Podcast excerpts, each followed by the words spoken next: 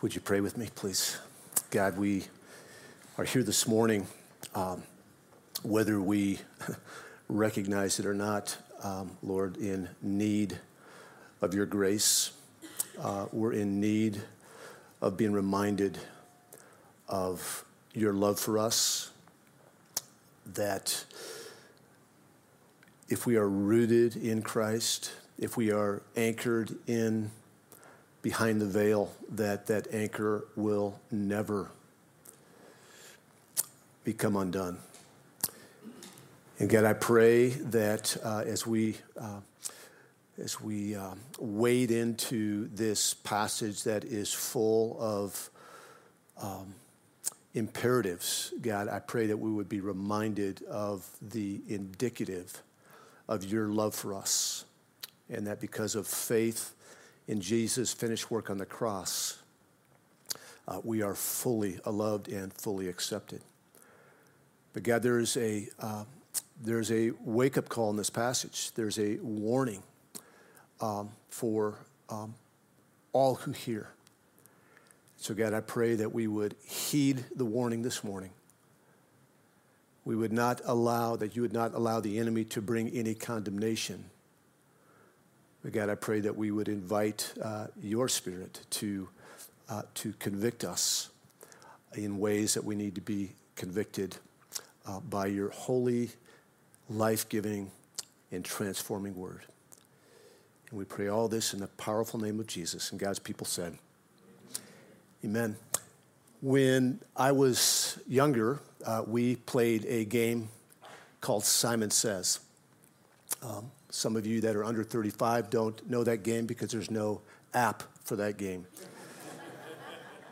but somebody would say, Simon says, pat your head, you'd pat your head. Simon says, jump up and down, and you'd jump up and down. A pastor, um, but here's what's, this is what's interesting, is that um, what Jesus says in his word, we don't always feel compelled to obey. We might sit through a good sermon or uh, read through, uh, study the Bible, and leave there with maybe some, wow, that really was good. Or maybe find some nuggets, but we would leave after hearing the word and studying the word without a desire to be transformed by the word. A pastor once told the story of how he asked his daughter to keep her room clean and organized. Some of you probably have heard this. The next week, when he checked in on her room, nothing had changed. So he asked, Why have you not cleaned and organized your room as I have asked? And she responded, But dad, I, I memorized what you said. And I can even repeat what you said in Greek. My friends are coming over this week and next week and the week after so we can study what it means to clean and organize my room. This is the way we often respond to God's words, whether we know it or not. It should not be that way for those who have received and have been changed by the mysteries of the kingdom of God. Those who belong to God's family will have an increasing desire to hear his word, to trust his word, and to obey his words. When God's people hear God's word, we will have an increasing desire to heed God's word. When God's people hear God's word, we will have an increasing desire to heed God's word. And just because you're learning, doesn't mean that you're obeying. I've titled the sermon, Hear the Word. As Lynette was reading that, you might have noticed that maybe for the first time, it was kind of an aha for me when I was studying it that, the, that hearing the Word and heard the word and be careful how you hear the word is all throughout this parable of the sower or i might say that it's better called the parable of the soils or the parable of the seed there is great encouragement in this passage for some of you and great warning in this passage for some of us. Jesus' last words of the parable are He who has ears to hear, let him hear. He who has, he who has physical ears to hear, let him hear.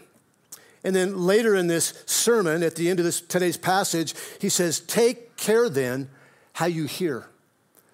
So I want to right up front exhort you this morning to take care how you hear. That our the salvation for some depends upon it, and the joy for most of us depends on how we hear.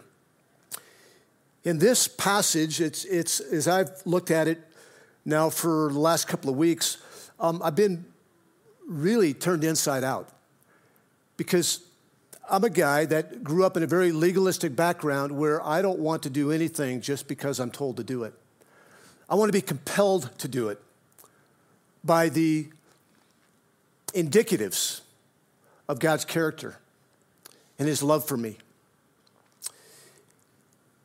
And certainly, that if we are just doing the word without understanding the indicatives of God's character and his love for us, it could lead to legalism. But I think we actually um, are out of balance on that.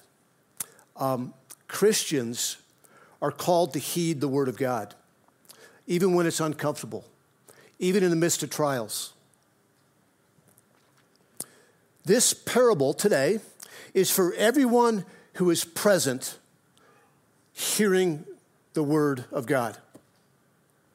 And I would further encourage you as we go to these four soils, these four hearts, to find yourself in one of these four soils. I want to encourage you to not think about like others and where they fit in these four soils, but where you're at. The, ra- the way to grow in our relationship with God is to obey what we know. So we need to take care how we hear and we need to remember that just because we're learning doesn't mean that we are hearing. How many of you have heard of the Hebrew word Shema? A few of you have. Um, there is a great uh, video, about a three and a half minute video on the Bible Project about the word Shema or the Shema. For thousands of years, morning and evening, the Jewish people have prayed the Shema as a way of expressing their devotion to the, Lord, to the Lord their God. And these solemn words were repeated week after week, day after day, year after year, as a call to carefully listen to and obey the voice of the Word of God. They're called the Shema. We see it in Deuteronomy 6, 4 through 9. Hear, O Israel, the Lord our God, the Lord is one. You shall love the Lord your God with all your heart and with all your soul and with all your might. And these words that I command you today shall be on your heart. The prayer is called the Shema because the first word of the prayer is a Hebrew word, Shema, or hear. Shema is, is, a, is a very common word in the Old Testament. To Shema doesn't simply mean to hear a voice or to hear a, no, a noise. It means to listen up or pay attention. Furthermore, it means to respond to what you have heard. If you read through the Psalms and you listen to the cry of the psalmist as he pleads to the Lord for help, you'll often hear him say, Hear me, O Lord. Hear me, God. And what he's not saying is, God, like, listen to me. He's saying, God, respond to me, rescue me A couple examples are Psalm 27 7. Hear or Shema, O Lord, when I cry aloud. Be gracious to me and answer me. Psalm 61 1, uh, 1 through 3. Um, hear or Shema my cry, O God. Listen to my prayer. Shema my prayer. From the end of the earth I call to you when my heart is faint. Lead me to the rock that is higher than I, for you have been my refuge, a strong tower against the enemy. The psalmist asked the Lord not simply to hear his cries, but to act or respond to his desperation. In ancient Hebrew language, there is a distinct word for, um, uh, for obey. If you were to do a word search in the Old Testament for hear and obey, same word, the Hebrew word Shema. Listening and responding are two sides of the same coin. So if you were to say, I will listen to you and obey you, God, you would say, I will Shema and Shema you. At the foot of Mount Sinai, after God's people had been rescued from 70 years in captivity, God asks his people to Shema him. Exodus 19:5 Now therefore if you will indeed obey or shema my voice and keep shema my covenant you shall be my treasured possession among all the peoples. What he's saying there is that evidence that you belong to me is that you shema me. Not that you just listen to me or just uh, publicly recite scripture, but that you shema it, you respond to it, you obey it. This is why when God's people were breaking God's covenant, the Hebrew prophets would say they had ears, but they are not hearing. They heard God's words, but they did not heed God's word. May that, may that not characterize us. May we this morning hear God's words, and may He give us a desire and the power to heed His words. I put forth a, a bit of a roadmap because the way I'm going to go through this is potentially confusing. Um, we're first going to look at verse 4 and 9 through 10 together. And that part is the secrets of the kingdom of God.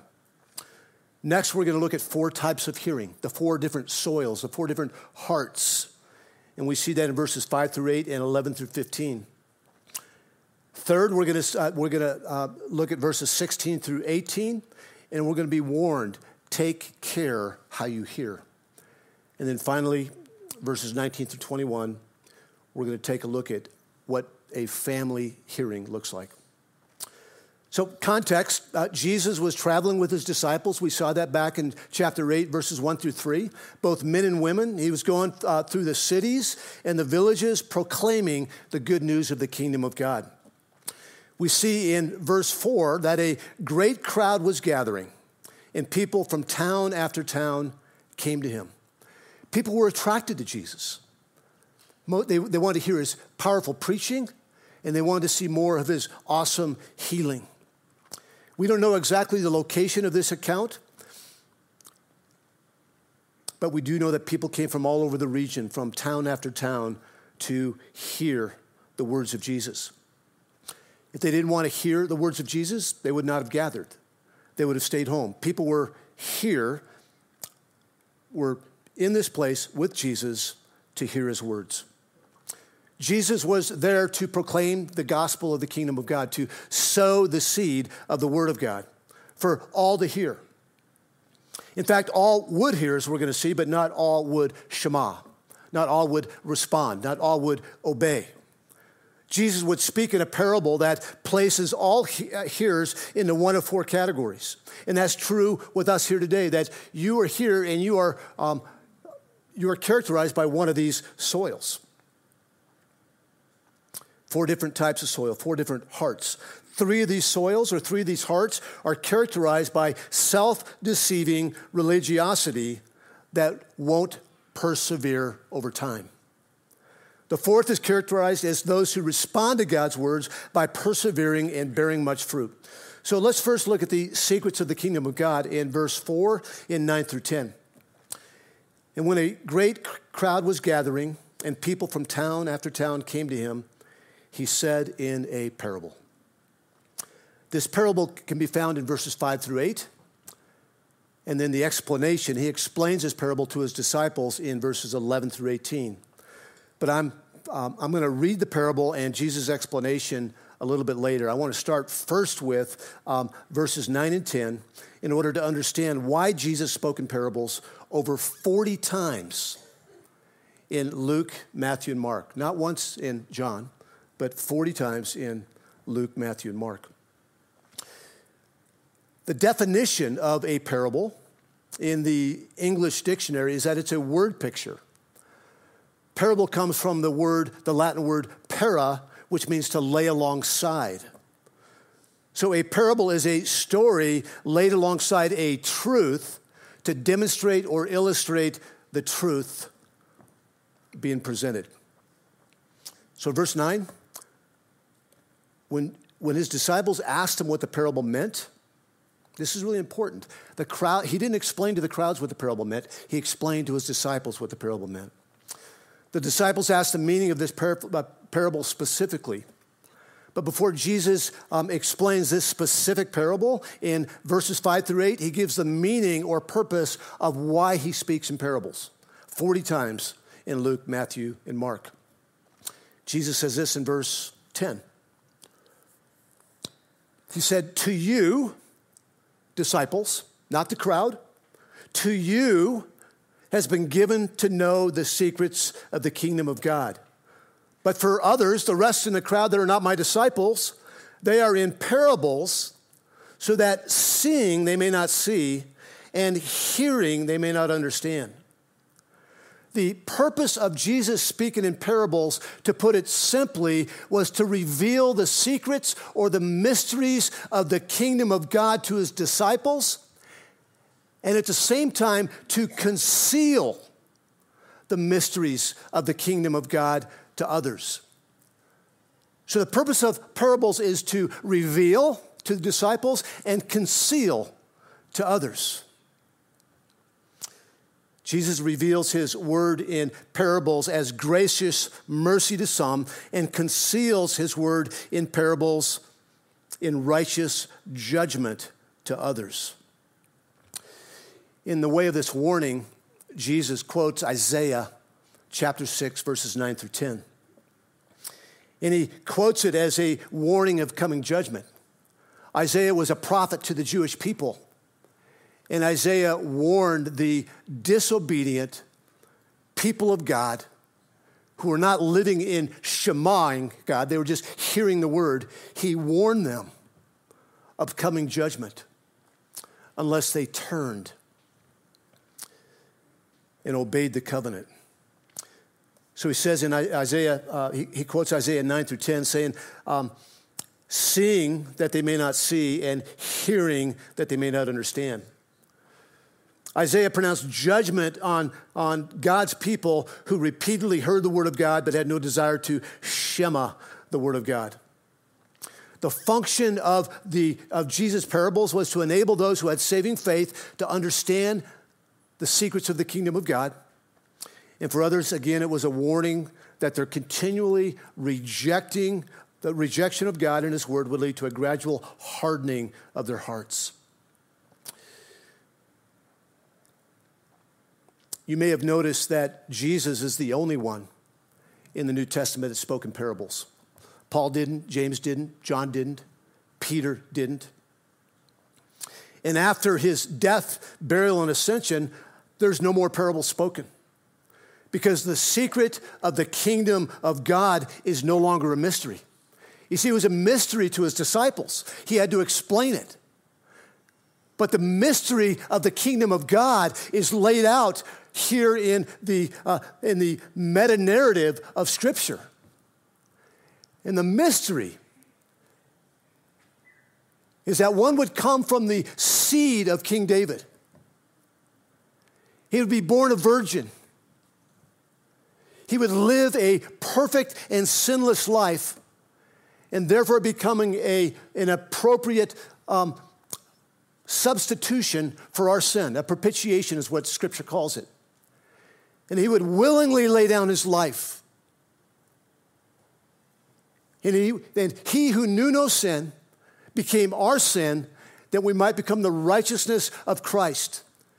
And on the third day, he rose again and he ascended to the right hand of the Father. The secrets of the kingdom of God, the secret for entering the kingdom of God has been revealed. Romans 16, Paul writes this Now to him who is able to strengthen you according to my gospel and the preaching of Jesus Christ, according to the revelation of the mystery that was kept secret, uh, secret for long ages but has now been disclosed and through the prophetic writings has been made known to all nations according to the command of the eternal God to bring about the obedience of faith. The reason that we have uh, that we possess the secrets of the kingdom of God is so that we can enter the kingdom of God, and in that kingdom of God we can we can live in obedient faith to the one who saved us. Let's look at the four types of hearing in verses 5 through 8 and 11 through 18. Uh, verses 5 through 8 is the parable, and 11 through 18 is Jesus explaining um, the parable to the disciples. First, it says in verse 5a, Jesus says, the, um, He says, uh, the seed is the word of God. Verse 11. The seed that is being sowed is the word of God. There's one, there's one seed there's only one seed that can bring salvation. Paul says in Romans that, that we're saved by hearing, in hearing what? By the word of God. So 5a, a sower went out to sow his seed. Explanation, verse 11. Now, the parable is this the seed is the word of God. In Hebrews 4:12, the author says the word of God is living and active, sharper than any two-edged sword, piercing to the division of soul and of spirit, of joints and of marrow, and discerning the thoughts and intentions of the heart. You see, God's word will not return void. And God's word brings life or it brings death. It brings encouragement and it brings conviction. And evidence that the word of God has been has brought life in a person is in how we receive it and respond to it. Evidence that God's word has rooted in our heart is not necessarily studying it, but it's a desire to know it and a greater desire to live it out for the glory of God. We will Shema the word of God when we have been transformed by the love of God. And before we look at the, the difference between the four types of soil that the sower's seed fell upon, remember what all four of these soils had in common. All of them. They heard the word of God. This is not talking about people on some side of the, uh, the earth that, that have never heard the word of God. This is for us in this time, in this place, in this city, in this state, in this country where people have heard the word of God. The first soil.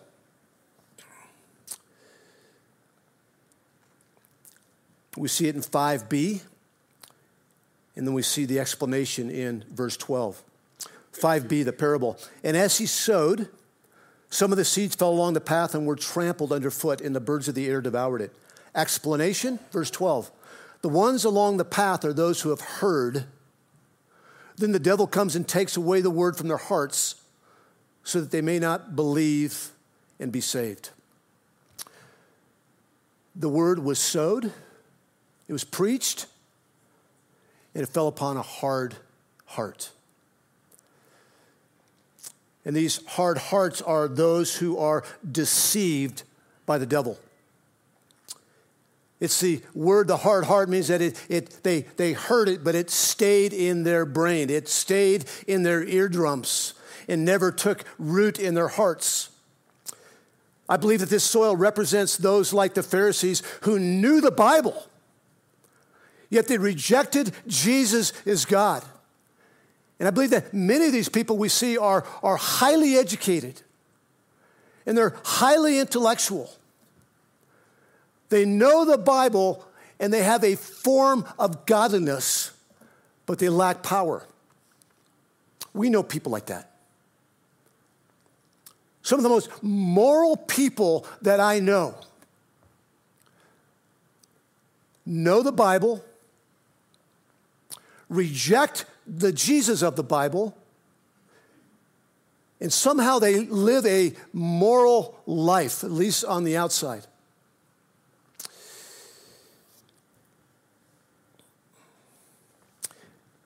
Typically, this soil does not see their need to believe in a God who died for their sins because they don't think they're all that bad. Instead of believing that they're sinners in need of a Savior, they are deceived by the devil that humanity is basically good and that there's no need to be saved from sin. This may represent someone here today. Only God knows. You hear, but you don't believe. You sit, you might even sit and listen to sermons Sunday after Sunday, and you take a certain comfort in hearing the Bible preached and explained, but you have no, no intention of trusting or obeying God and His Word. The second and the third soils are the most dangerous and deceiving, I think. The second soil, I've called it the emotional heart. The parable is, Jesus tells a parable in verse 6, and some of the seed fell on the rock, and as the seed grew up, it withered away because it had no moisture. He explains in verse 13, and the ones on the rock are those who, when they hear the word, they receive it with joy, but these have no root. They believe for a while. In time of testing, they fall away. This time, the seed landed on a heart that received it with joy. And this joy is a purely emotional response for this particular soil. And the response was not rooted in a trust in the Lord for all their circumstances. And don't get me wrong, like here, like if, if you are in Christ, that anytime you hear the word of God proclaimed or you study it, it should bring forth great joy. When you're reminded of how much God loves you and accepts you because of faith in the finished work of Jesus Christ, that should produce great joy. But it's a joy that's rooted in truth, the truth of Scripture. Emotions aren't bad. In fact, our emotions are a gift from the Lord. But we can't rely on our emotions, they're not meant to lead us. Our emotions are great and they're unreliable. Those who are led by their emotions are not anchored in the truth of God's word. And when there is inevitable trouble in this world that they experience, they experience the trouble in this world, they fall away. Because somehow through that emotion, they were, they were duped into thinking that because they had professed faith in Christ, that they now deserve a trial free life. This is one of the dangers of what we call the word of faith movement. Where people are taught that, that we are to have a trouble free life. And that if you have any major trials or sickness in your life, it must be because of your sin. They teach that God desires to heal anyone who has a strong enough faith. And then lo and behold, when the cancer comes and the cancer doesn't go, you start to doubt your faith. And you fall away because that's not the God that you emotionally put your trust in. This emotional bunch falls away because, quote, it didn't work. This is why we are slow in this church to baptize people. We want to see a credible profession of faith. But at the end of the day, it's, it's God who knows the heart. We don't know other people's hearts. But what proves a Christian is time, persevering through trials.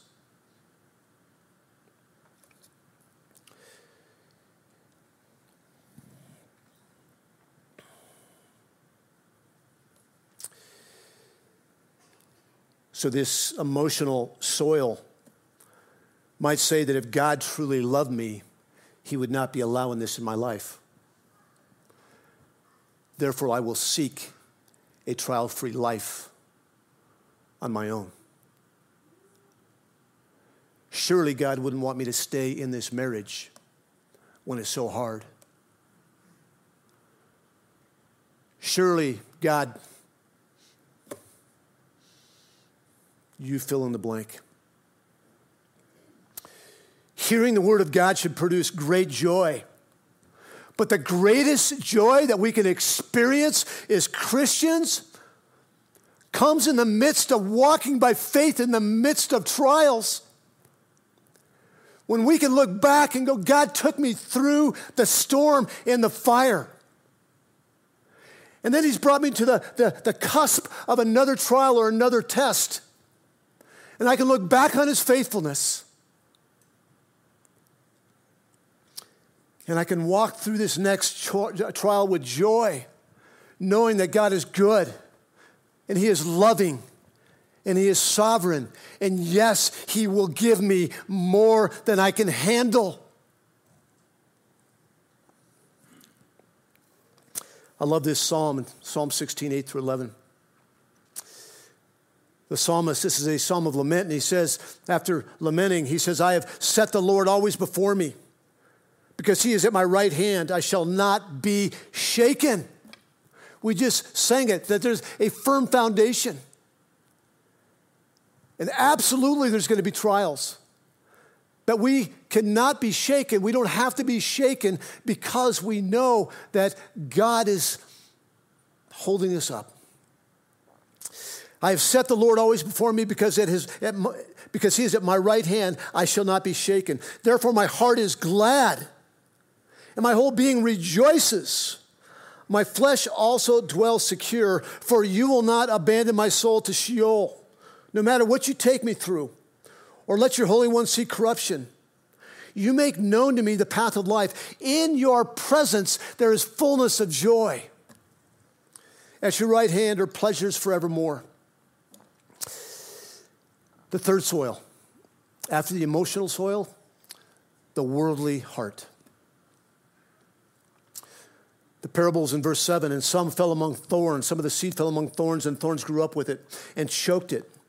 Jesus' explanation, verse 14, and as, and as for what fell among the thorns, they are those who hear, but as they go on their way, they are choked by the cares and the riches and the pleasures of life, and their fruit does not mature.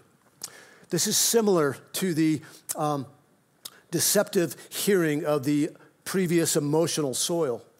But this one's a little more positive. It's not the trials of life that cause a falling away, but this distracted soil or hearer chokes on his or, own, his, his or her own worldly appetite for the riches and pleasures of life. This describes me the first time I heard the gospel. That I received it. There was some initial fruit. I was leading Bible studies as a 16 year old. I was sharing my faith. And as I moved away from the home and I started to get a taste of what the world can offer, I set my faith aside and I pursued with everything I possessed the pleasures and the riches of this world. Thankfully, you see, if, if you're in one of these soils, if you see yourself one of these soils, that, that that's not the end of the story. That the hound of heaven pursued me. And he loosened my grip on the pleasures and the riches of this world. And he gave me an increasing hunger for the pleasures and riches of the kingdom of God. The cares, riches, and pleasures of this life are not the problem. The good, there's, there's good gifts, good gifts of God that bring pleasure. And God's good gifts are not the problem. We're free to enjoy and pursue His good gifts. The warning here is against the unhindered pursuit of the gifts of God rather than an outright pursuit of the God who gives all good gifts. And the longer that we pursue the things of the world, we're in danger.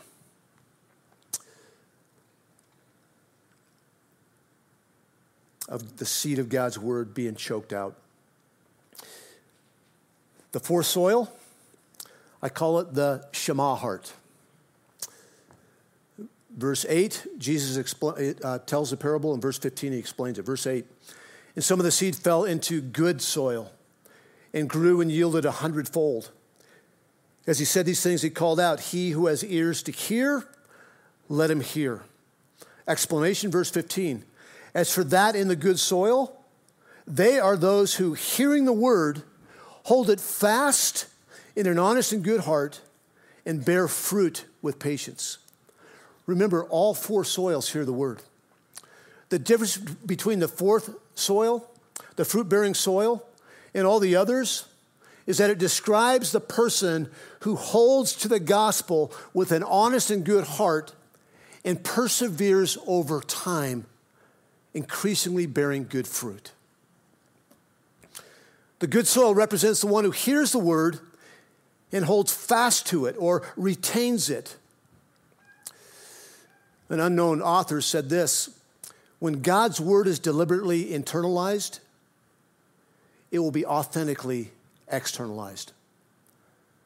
When God's word is deliberately internalized, it will be authentic, authentically externalized.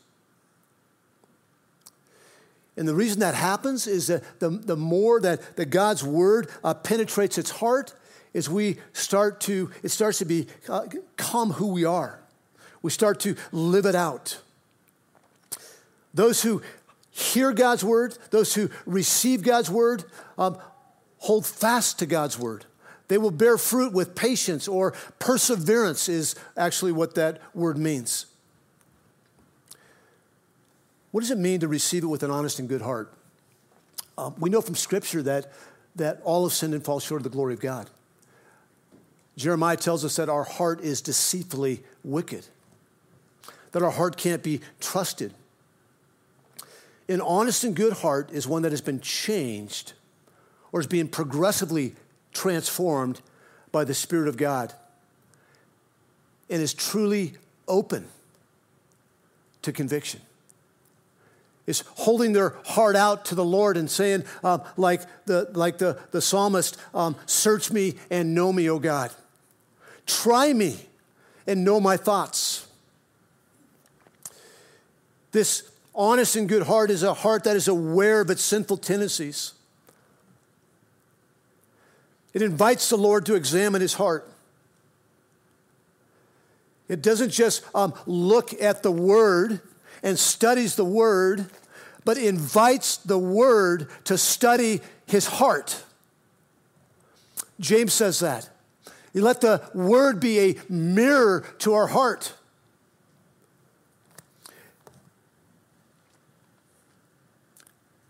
An honest and good heart knows that there's blind spots.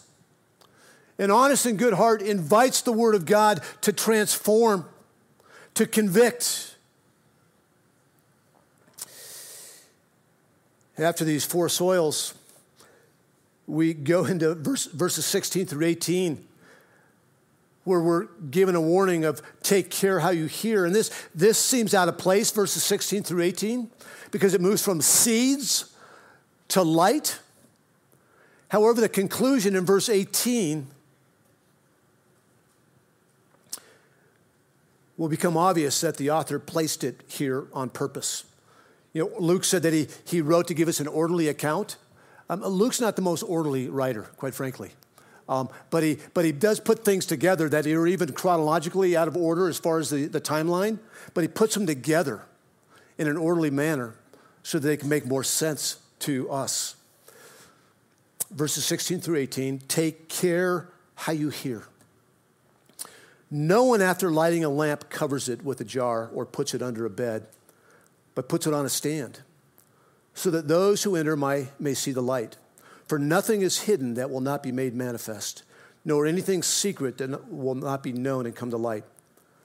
The whole reason that you set a lamp on a nightstand is so you can see by the lamp. You wouldn't light a lamp and put a basket over it so no one could see it. It's every bit as crazy to read or hear God's word and not heed God's word. The only reason that we read God's word is so that we can be transformed by God's word and obey it and be formed by it and be shaped by it.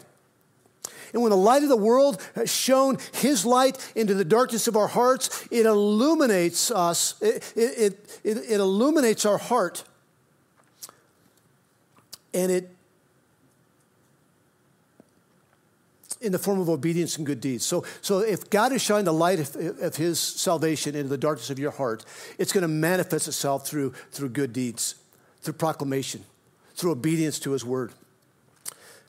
So he says then, verse 18, there's a warning take care then how you hear. Take then, take care then how you hear, for to the one who has, the one who has heard the word and shamad the word, obey the word, more will be given. And from the one who has not, even what he thinks that he has will be taken away. You see, the more that you're transformed by the word, the more you will shema the word.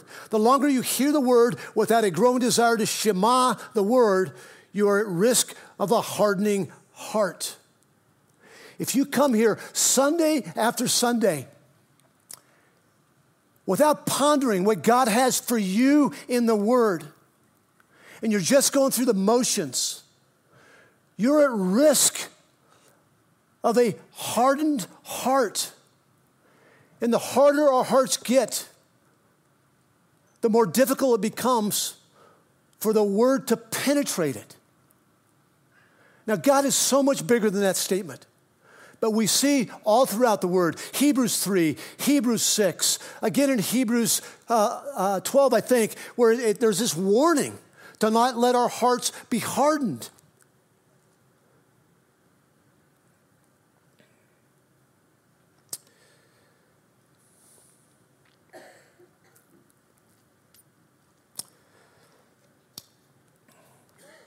Want to give just a quick encouragement here. This passage in verses 16 through 18 about the lamp, not hiding the light that's been shown into our heart, but to live it out in, in obedience and good deeds. That it's a passage also on evangelism. It's a passage on shining the light of Christ on others, to shine and share the love of Christ. If we go back to the four soils, one of the soils, the, the seed that the sower sowed, the seed of, of God's word that Jesus sowed, one out of four, 25% received the word and were saved. Now, God is not a God of odds. God is so beyond odds. But let's just say for a minute that, that the proclamation of the word throughout the world, that as we sow the, the, the seed of the word of God, and it falls on different soils, and by the way, we don't know what kind of soils it's fallen on. That's not for us to judge. Our job is to sow the word. And there's one word that's the word of God. But what if we were all in this church were to sow the word of God to four different people in the next 12 months. People that God has put us providentially in relationship with. And He only saves one of those four. That baptismal would never leave the platform. People are saved by hearing and hearing by the Word of God. People are saved. People can't be saved by through osmosis. They're saved by hearing the word of God, and we are the chief sowers. I want to finish with verses 19 through 21. And I know in my uh, map I called it a family hearing. In my notes here, I call it a family resemblance. I'll have to figure out which one works better for the next sermon. 19. Then his mother and his brothers came to him. This seems so out of place again. As he was preaching, they might have been embarrassed. They were worried that, that he was going to be killed. Then his mother and his brothers came to him, but they could not reach him because of the crowd. And he was told, Hey, your mother and your brothers are standing outside desiring to see you, Jesus. But he answered them, My mother and my brothers are those who hear the word of God and do it. I'll say it again God's priority for us is not how much we study God's word or enjoy attending Bible study or discussing scripture in small groups. All good. All good. I don't want to get any texts or emails. All important. His priority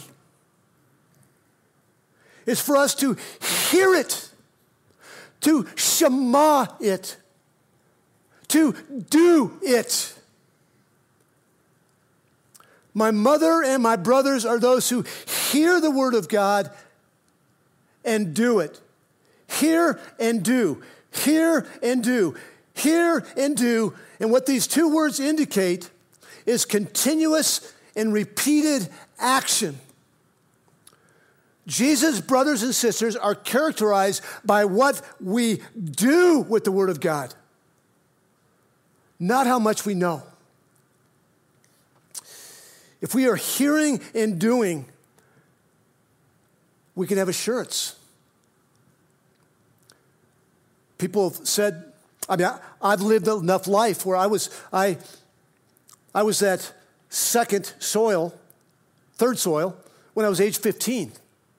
And there were others that received the word in the same way um, with me at this camp at age 15. And now in my 60s, I have friends that profess faith when they were younger. And there is no evidence through what they say, what they profess, and how they live their life that they are shemaing the word of the Lord. So, can I look back on my friends who profess faith, who are pursuing the riches and pleasures of this world, who have fallen away because of the trials of life, who want nothing to do with Jesus, can I give them assurance that they belong to the family of God? Should they have assurance? It's not my job to give them assurance. The answer to that is absolutely not. What proves our salvation, what proves that we are family members over time, is that we have an increasing desire to shema the Word of God. Just so I'm not misunderstood, that particularly if you are in one of the first three categories of distracted and deceived hearts, that you're saved by grace through faith. And the evidence that that grace has taken root is that you will have an increasing desire over time to know and to obey God's word. Paul said in 2 Corinthians that what compels him to obedience, you remember, is the love of Christ. So we need to be in the Word. We need to be reminded, like we talked about last week, that we are more sinful than we know. Yet we are more loved than we can imagine. And as we study God's Word and we see that one string guitar all the way through it, if we belong to Him, we're going to be compelled to not only know the Word, but to obey the Word. We'll be people of the Shema. So he who has ears to hear, let him hear. Let's spur one another on to not merely be hearers of the Word of God who deceive themselves, but doers of the Word of God. Amen. Let's pray. God, thank you uh, for this passage, a difficult passage for me to preach. And Lord, I pray that this word this morning landed on fertile and soft hearts. Hearts that have an increasing desire to submit themselves to your word. Not to gain anything, not to be loved or accepted more, but that we would have a growing desire to live a life of obedience to your word because we are fully loved and accepted. And Lord, I'd be remiss not to beg you, God, only you know hearts. Only you know hearts. God, I pray that there's even one here this morning that um,